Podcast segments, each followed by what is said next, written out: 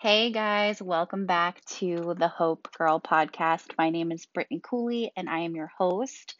And I'm going to continue reading my book. I'm on chapter 13 of 20. Uh, and so, without further ado, chapter 13. The first day of school, I was overwhelmed. There were nine periods in the school day, and I had to go to a different room for each. I had a locker assigned to put my books and backpack in. Luckily, no one was mean to me. I reconnected with some friends that I had back in elementary school. It was so strange to see the same people as teenagers. I felt like I was in the twilight zone. Maybe I blacked out and all that crazy shit in Florida never happened. I could only wish. Everyone settled into their cliques. I had a hard time fitting into any of them. I wasn't really pretty enough to be part of the popular girls. I wasn't smart enough to be with the geeks, and I sure wasn't an athlete to be fit in with the jocks. I was kind of a weirdo, a black sheep. I could kick anybody's ass with my hands tied behind my back, but I knew better than to display violence. My skill set included manipulated paranoid schizophrenics, dodging cops and caseworkers, pretending I was someone or somewhere else to deal with trauma, sleeping on the street comfortably, finding food in garbage cans, stealing food without getting caught. I had read the Bible cover to cover twice, along with hundreds of other books, and was fluent in all cuss words. Still, I was struggling with wanting to be well liked and making friends. How was I going to pull this off? The abruptness of the transition was like none of it ever happened, from third grade to hell and back to ninth. Well, it didn't matter what it felt like. I had to do this. Aunt Val said so. I disliked taking orders from anyone in my life at that point, but her orders were always a non negotiable. I knew that I had walked a hard path, and there wasn't a single person in that school that could ever survive a day in my shoes.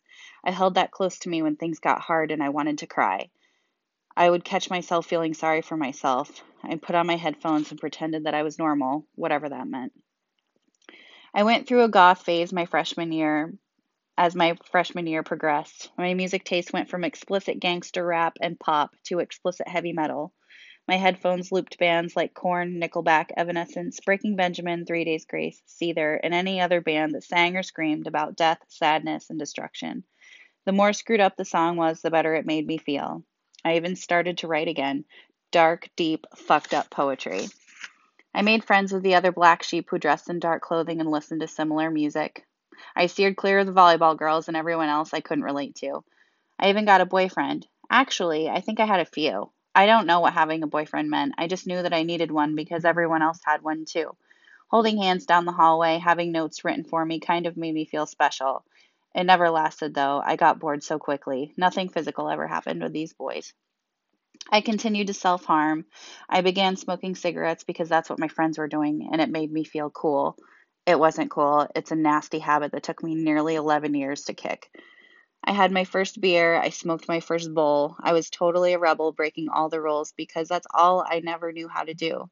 I colored outside the lines my whole life. Structure, listening to adults, and taking orders was some kind of new hell for me. I know it sounds like I was on a downward slope of self destruction, but remember, it was the only way I knew how to cope.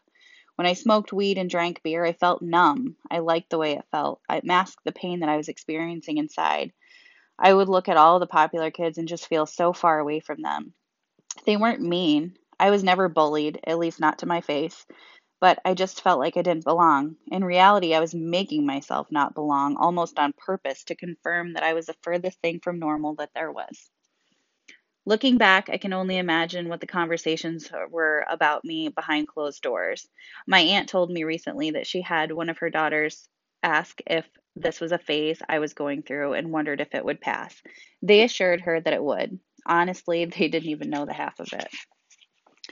My cousin was right about me being in the passing phase. I look back and I'm thankful that no one in my family judged me. No one made me feel weird for the way I dressed or the music that I listened to. My dad always wore black, but he was referred to more of a Johnny Cash. In a way, I felt like I was emulating him, although I never saw him wear fishnets on his arms. Somehow, I passed ninth grade and made it through my first quarter of high school. Barely.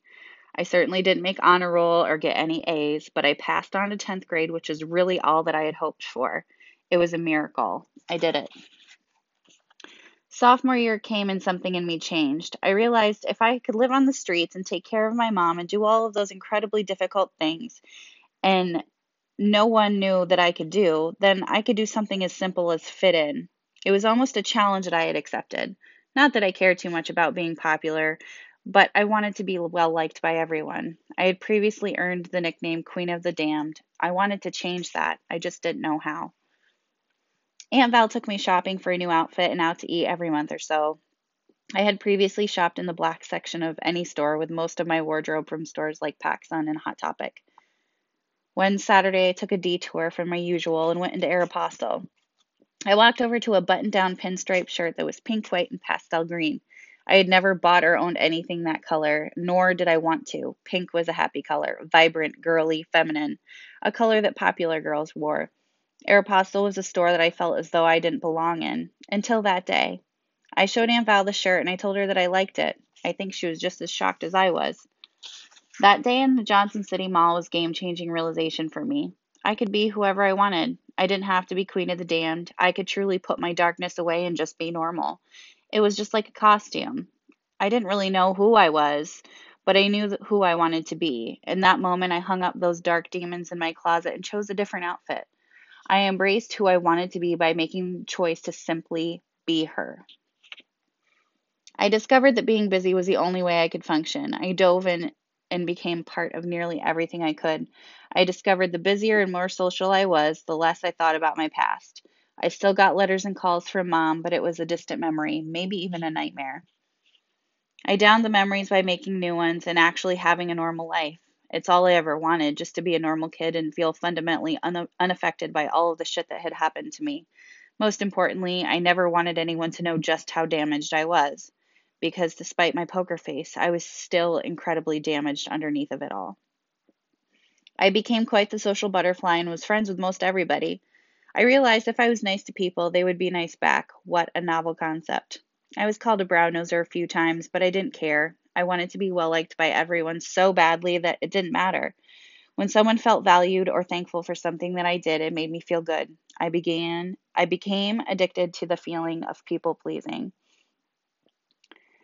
I gave my all to pretend to sympathize with my friends when they were upset. Teenagers are the most dramatic beings on earth. Almost everything that didn't go their way was the end of the world. I found it incredibly difficult to sympathize with all their petty bullshit. They had no idea what it was like to truly struggle. They had no idea what was, the world was really like. I did. I knew that. I lived that. The things I would hear my classmates complain about made me roll my eyes so far in the back of my head that I saw my brain. It angered me that many of them were so ungrateful. I had deep seated bitterness towards those who complained about clothes, shoes, or not having a bigger allowance. Despite flourishing against the odds, a huge part of me felt like I was drowning. It was exhausting trying to be friends with everyone and making everyone proud of me all the time. I never felt that I would be caught up from all the years that I had missed. I felt like I was on anyone else's level. I always felt as though I had to prove something to somebody all the time. I tried to bury the past and pretend like I was normal, but inside I knew it was complete bullshit. My past was locked away, subconsciously haunting me. I wanted to distance myself so far away from what had happened to me and create a new life where no one knew any of it. I did a good job. I don't think anyone in my family knew what I had been through while I was on my five year long vacation in Florida. Even family didn't know the extent of what happened. I had planned to never tell them either. They didn't need to know. No one needed to bear the burden or feel sorry for me. I was fine. I was more than fine. I was in high school and I was thriving. Most importantly, I was not my mother. The only time I ever felt like I wasn't a black sheep with all kinds of problems was when I was under the influence. So being under the influence became my new favorite pastime. Party Brittany lived for over a decade and before she was put to rest. She's had a few flare ups here and there after that too. I drank and smoked to feel normal, the only thing that I had offered any kind of relief to the imposter syndrome that I had felt.